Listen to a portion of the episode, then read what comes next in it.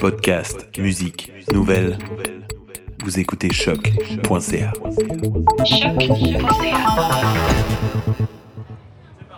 Donc, euh, bienvenue ce soir. On est à la radio choc.ca de Lucam. Je suis avec les gars d'Automélodie. Vous allez bien?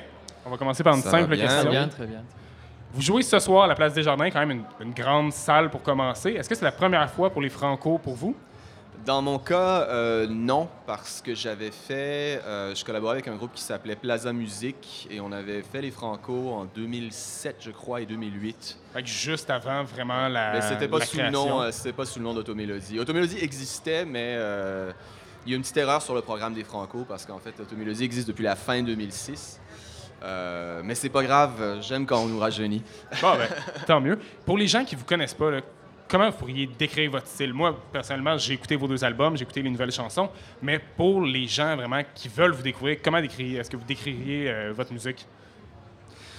J'ai toujours dit, il y a beaucoup de termes qui circulent selon les vagues de mode, euh, mais honnêtement, ça fait, ça fait à peu près 20, 20 ans que je dis que je fais de l'électropop. Certains vont appeler ça synth-pop. Euh, en général, c'est le terme que je préfère. C'est- une forme de pop, c'est peut-être une pop un peu sombre, euh, mais, mais euh, ça reste que c'est ça. J'aime bien dire que je fais du folklore aussi. Euh, ça, semble, ça semble semer énormément de confusion, mais Ça moins, de je-. Je, me, je me comprends, mais je crois qu'il y a une démarche, il y a une, il y a une démarche folklorique dans ce que, au niveau des paroles dans ce que je fais. de vraiment décider de c'est ce que tu veux, puis vraiment d'apporter euh, toutes les questions. En écoutant sérieusement vos chansons, j'ai vraiment eu une vibe de. Vous connaissez toute la série Stranger Things. J'ai vraiment. c'est Et pour moi, c'était vraiment un plus. J'ai trouvé ça fantastique. Ça sonnait vraiment Stranger Things. Je sais que vous avez travaillé sur euh, le dernier album, le dernier CD de euh, Holodeck Records. Vous avez fait une chanson. Euh, je sais aussi le compositeur de Stranger Things a fait une chanson sur l'album. Est-ce que vous l'avez rencontré? Est-ce que vous avez travaillé avec lui? Oui, tout à fait. Euh, on, est, on est allé à Austin pour South by Southwest et puis finalement c'est- Adam de, de Holodeck qui nous hébergeait. Donc Adam fait partie du groupe Survive et donc ça. il y a des membres de Survive qui ont travaillé sur la trame sonore de C'est Stranger Carl Things. Dixon, je crois, qui avait fait la. Donc, vous avez vraiment travaillé, vous avez au moins fréquenté.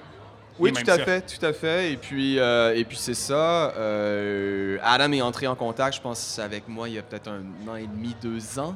Euh, ça, a commencé, ça avait commencé par une, une compilation, euh, pas la dernière, mais une autre avant qui était sortie. C'était une pièce instrumentale sur une compilation. Et puis euh, tout ça, en fait, c'était avant que je sois au courant de, de la série Stranger Things. Mais je crois, oui, il y a, il y a- il y a une, on pourrait dire qu'il y a une parenté euh, accidentelle. Mais au niveau du label, ça fonctionne bien. Je pense qu'il y a une bonne. euh, Là, on est au Franco. Dans vos albums, vous avez des tunes anglophones, des tunes francophones. Qu'est-ce qui fait que vous écrivez des fois en français, des fois en anglais? De ce que j'ai compris, c'est toi qui compose, c'est toi qui rédige les chansons. Que- Qu'est-ce qui fait que des fois, tu as décidé d'écrire en anglais, puis d'autres fois en français? Euh, c'est difficile à dire. En fait, pour être honnête, dernièrement, à peu près tout a été écrit en français. Euh, pour moi, ce qui est très important, je dirais, euh, il y a une dynamique bilingue, même au sein même d'Automélodie, avec Dylan, Ouais. etc. Euh, dans ma vie en général aussi, avec les, les gens, les gens que je côtoie, dans les tournées, etc. Euh, mais c'est, euh, au niveau de l'écriture, j'ai toujours eu cette, cette- cette chose-là qui est très importante pour moi. C'est de- j'ai, j'ai pas envie de me traduire. Donc, si quelque chose me vient en tête en français, ça serait idiot de le traduire. Et puis, euh, le, le peu, le peu de cas où j'ai écrit des chansons en anglais, ça fait quand même un moment, en fait. Ça remonte à, je pense, Votre la dernière, c'était ouais, Airlines sur ouais. euh, le, le premier album. Euh, et puis avant ça, il y avait une pièce sur le premier EP juste avant. Euh, mais sinon, c'est ça. c'est- que ces pièces-là me sont, me, sont, me sont apparues dans la tête en anglais, littéralement. OK. C'est vraiment juste, c'est venu naturellement, c'est comme ça que c'est sorti? Oui. Avec le son, on en parlait juste avant que l'entrevue commence, euh, vraiment d'avoir les synthés sur scène, de tout. C'est vraiment, qu'est-ce qui influence, qu'est-ce qui vous a influencé le plus dans la composition vraiment de l'instrumental, de, outre les paroles qui viennent plus de toi, qu'est-ce qui t'a influencé? Y a-tu des groupes, y a-tu des courants qui t'ont vraiment plus inspiré pour euh, composer la musique?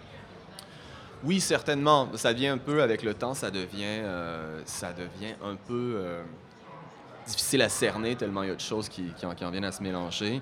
Euh, forc- forcément, euh, je crois, autant, autant, autant pour Dylan que pour moi, euh, il y a un background, il y a un background post-punk.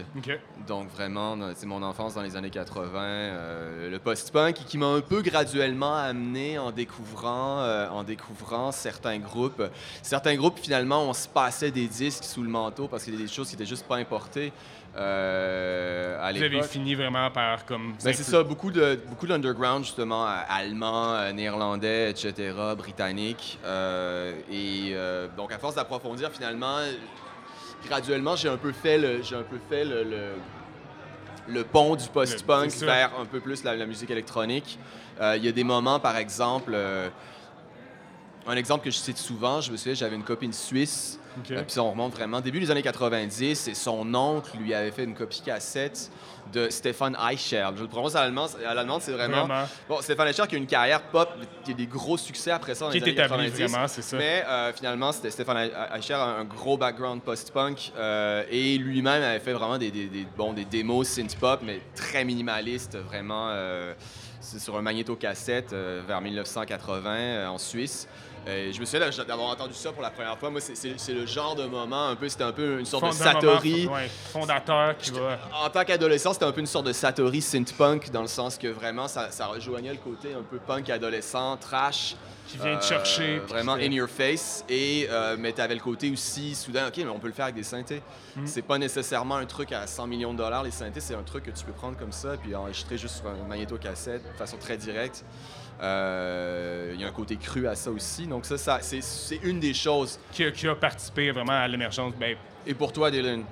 Ben, si je peux ajouter quelque chose, euh, genre dehors de, de, de, de- de post-punk, je vais te dire que l'influence de glam dans Auto Melody, Ok. genre, je l'apprécie vraiment parce que c'est juste comme un une image euh, qui est très genre pensée et qui est comme très claire et euh, c'est- c'est plus que punk c'est comme un, un- l'image et, qu'est-ce qu'est-ce que j'aime genre euh, ben donc on auto mélodie j'apprécie les- ouais, l'image de glam qui Forcément, il y a Bowie. T-Rex, euh, vraiment, de- Vraiment depuis très longtemps. qui dans- était dans là les aussi. influences. Ouais. Vous avez sorti une tune cette année. Est-ce que ça serait peut-être le début? Est-ce que ça l'envisage un album cette année? Tu disais déjà plus que 10 ans de formation. Est-ce qu'il y a un album qui s'en vient? L'album est, l'album est terminé, l'album est enregistré, euh, mais euh, à cause des priorités du label euh, et puis tout, bon, tout le- la démarche de mise en place de la promotion, etc. Je vais pas embarquer là-dedans. Dans, mais, dans, dans le rien, mais. ça. Pour ce qui est de l'agenda du label, ça va seulement pouvoir sortir. On, on devrait avoir un single à l'automne. Mais même si l'album est prêt en ce moment, surtout que ça. Bon, Holodeck sort tout en Ouais. vinyle, donc il y a aussi ça qui, qui ajoute énormément de délai. Et on veut éviter, euh, parce que l'album précédent, on a eu des gros problèmes. On, était, genre, en fait, je le dis souvent, mais on est tombé dans le trou noir de l'industrie du vinyle, vraiment vers Ben, c'est ça. 2013. Est-ce qu'il va avoir une version vinyle encore pour le prochain? Oui, mais justement, Holodeck, c'est un peu. euh, de- c'est un peu, un peu de facto, c'est, presque tout sort en vinyle sur Holodeck. Quelques compilations numériques, mais tous les albums officiels sortent en, en En vinyle. Euh, et puis, euh, mais forcément, on veut éviter le, le- le genre de, de catastrophe qu'on avait eu en 2013, euh, où littéralement, on a un vinyle qui devait sortir en octobre 2013 et ça a pris, je crois, neuf mois avant d'obtenir, même plus même, que ouais. ça pour que ça soit mis en marché. Mais vraiment, les, les- les usines, il y, a, il y a un moment où les usines, avec le On- renouveau du vinyle, il y a un moment, je crois, la, la scène indépendante faisait beaucoup de vinyle. euh, mais il y a un moment un peu charnière vers 2013 où soudain les majors se sont aperçus Ah, tiens, on va, on va rééditer les Beatles au complet en vinyle. Euh, et euh, donc les chaînes se sont remises à vendre des, du vinyle. Et c'est ce moment-là où là, finalement, on allait voir la plus grande usine de vinyle aux Il y a États-Unis. une saturation des vinyles qui Les apparaît. labels indépendants étaient finalement au, au fin fond des priorités. Donc, euh, nous en avons souffert. Donc, on, on essaie, finalement, les labels maintenant comme Holodeck sont un peu plus au courant de cette dynamique-là et euh, travaillent avec ça. avec vous. Donc, on le rappelle, les gars, vous êtes ce soir à la place des Jardins à Oui. 11h. Je vous souhaite bonne chance. Merci d'être venus à Choc. Passez une bonne soirée. Merci à vous. merci